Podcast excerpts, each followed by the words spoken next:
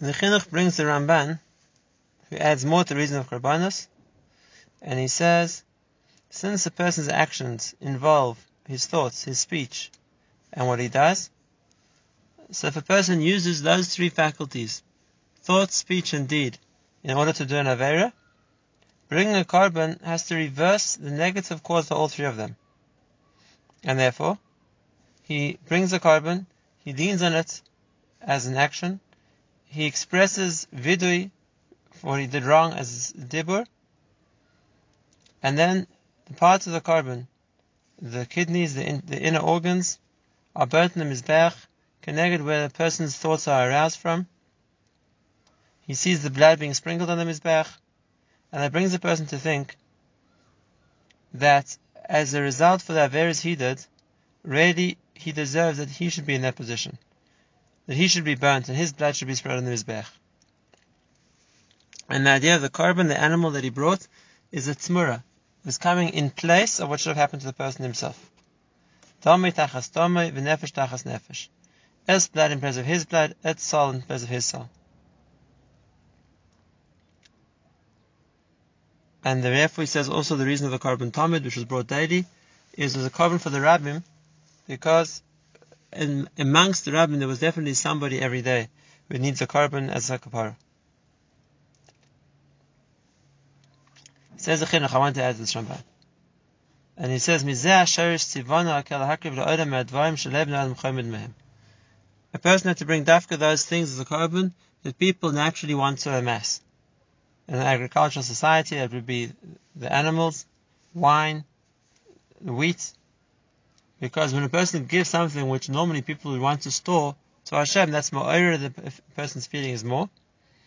And therefore, even for a poor person who doesn't have much, if he gives from the little that he has, from the flour that he has as a mincha, something he looks to gather food all day, that for him is a big sacrifice. And if a person is being, uh, bringing an animal as a korban, so then he would think that an animal is similar to a person in its body in the way its body works. The only difference is that a person has seichel, has das, intelligence, and an animal doesn't. And when a person does navera, and he's acting without his das, says the chinuch yesh das shenichas behemus. Then he's put himself into the category of an animal. And therefore, he has to bring an animal which is similar to what he was himself at the time he was doing an avera, and bring it as a korban to Hashem. And why? Because that's entire Bilavavid Tzir Chazak. To show and impress upon himself that the existence of a body without a seichel needs to be is something which has to be destroyed. And therefore, the mind that the person has is when he uses his seichel. That's kayemis ta'anim. That's the part of him which remains forever. And if the guf, the body, would be a partner to the seichel, and work together with it in doing things which the Seichel dictates, then it will also have a kiyum b'tchiyah b'sibasa. The guf will also be zeichel to tchiyah as a result of its partnership with the Seichel, because the guf, by its own nature of something physical, is really would get destroyed, like all physical things get destroyed. It's only when it combines with something spiritual that it's given the kiyum. And therefore, this would be the motivation for a person to refrain from doing Averis. By doing such an action, with the thoughts of the person doing it, that it brings him to a point of regret for the Avera he did, he'll get kapara. But this is only for a shogeg. As you know, korbanos don't work for a person who does an Avera.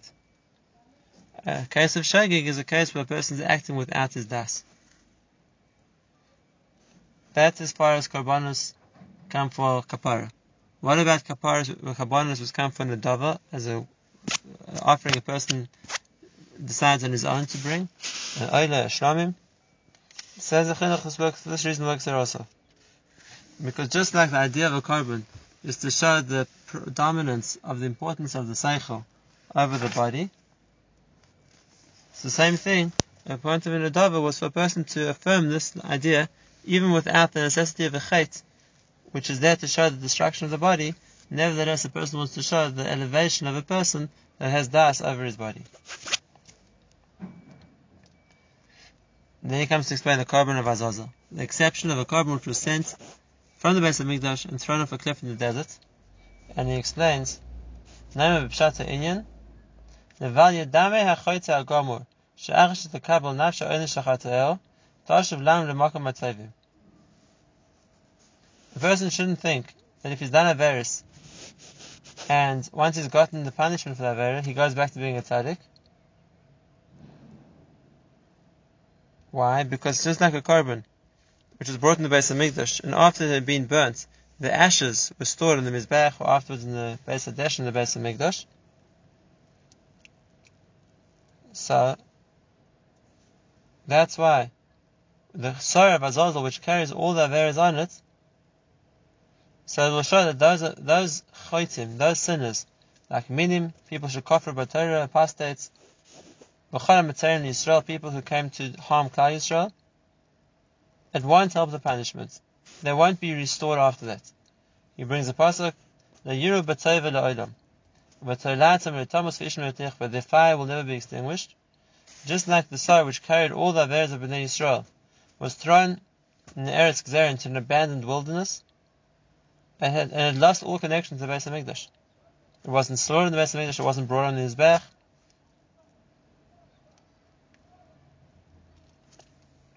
And same thing, a person who's too much of a balavera, same thing, he he doesn't have an option to, so to speak, be brought back to his punishment. On the contrary, he'll be destroyed. And again, it's meant as a lesson for us.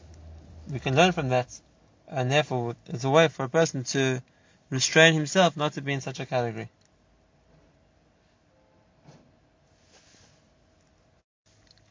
The Chinuch finishes this by saying that even though there's much more depth to Kabbalah, and we really need to rely on the Torah Kabbalah for that, but there's still a makom for us to explain what we can based on our understanding, even Alpi, let's say the Pshat, just like we find Chazal a number of times find uh, illusion in the korban to a pshat of why, why this was the kapara for a specific avera, even though the exact reason for every detail of the avodah was something which was obviously of a more profound nature. Right, this din of building a Beis originally was the Mishkan in the desert. Afterwards, when they came to Israel, they set up Mishkans in a number of places, in Shiloh, and after the Mizbech in Dov and and it was until the Beis Hamikdash was built in Yerushalayim. Once the Beis Hamikdash was built in Yerushalayim, no other place was allowed to be used as a place to bring sacrifices, and that applied even after the Beis Hamikdash was destroyed. Right. There was the Beis Hamikdash itself was built up three sections. There was the as the Harabais, there was the Azara, and then there was the Kodesh and the Kodesh Kodashim, which were in the middle of that.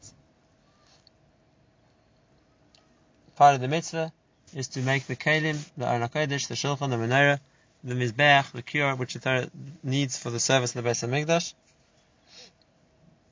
And the procedure of the Beis HaMikdash was that they would make everything of the best standard. The Gemara says, Eina nius b'makam ashirus. In a place which is a sign of wealth, we don't show poverty, we do things in the best way possible. And within that itself, there were different levels of who was allowed into each area where there was only the Kohen Gadol in Yom Kippur was learning the Kodesh HaKadoshim, only Kohenim doing Avodah in the Kodesh, only Kohenim in the Ezra's Kohenim, only Jewish men in the Ezra's Yisrael, only people who were Tar. This is all included in the mitzvah Beis HaMikdash. This mitzvah only applies when you have most of Klal Yisrael in Eretz Yisrael, and it's not individuals who have to build the Beis HaMikdash, it's a mitzvah which applies to the whole Yisrael together, that they have the opportunity to build the, to, to build the Beis HaMikdash mitzvah tzadivov, and that is when they built Aron HaKodesh, they built two poles called badim, which were put into rings on the sides of Aron HaKodesh. They were there to carry Aron HaKodesh in the midbar when they moved from place to place. And the Torah says, Lo Yasur Mimenu, you were not allowed to remove the poles from Aron HaKodesh. This is included as a mitzvah because it wasn't given just to that generation. It was a mitzvah for all generations, not to remove the poles from Aron Kodesh, even if it's not practical today because we don't have the Aron Kodesh, nevertheless the mitzvah would still apply. The reason for the mitzvah? says the chinuch the fisha aron mishkan Torah. The aron is the home for the Torah. The aron, the luchos were there, as well as the sefer Torah. Who call it korena kodan? That's our basis. That's our honor. We have to show every honor and respect to Arna Kodesh, and therefore we are commanded not to remove the badim, the poles from Arna Kodesh, in case we need to go anywhere with the Aron and quickly. He says, for example, there be a war or something else. Maybe because of the haste, they wouldn't have put the poles in properly fastened, and as a result, if might cause the Aron to fall, that wouldn't be its honor. And therefore, having the poles always in place, and we'd never be able to take them out, we know that they're properly fixed, and therefore they had to carry the Aron Kodesh, it wouldn't be the possibility of it falling.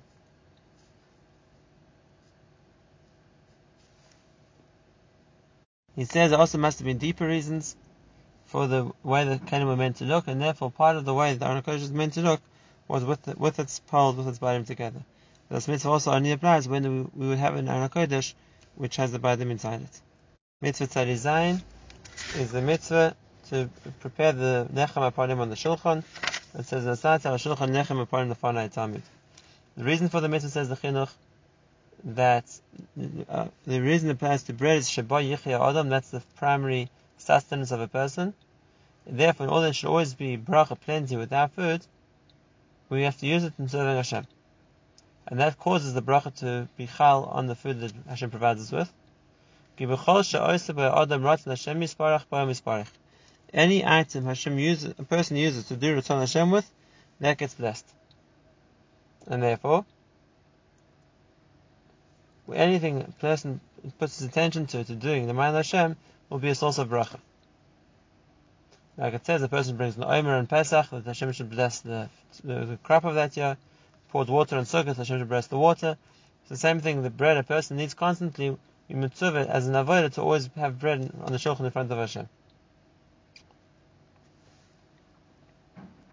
And here again, the Chinuch reiterates that the bread wasn't for Hashem. He didn't need it. It was put on the shulchan for a week, and then it was removed on Shabbos and given to the Kohanim to eat. It was more for the benefit of the people doing the avodah that this would be a source of bracha for them. And same thing, the levina, which was a kind of keteris, which was also put on the shulchan and was burnt in the mizbech. This also wasn't because Hashem needed the spices or the fragrance. It was also there in order to provide a kli, an ability for the people doing the avodah to gain from it. Right.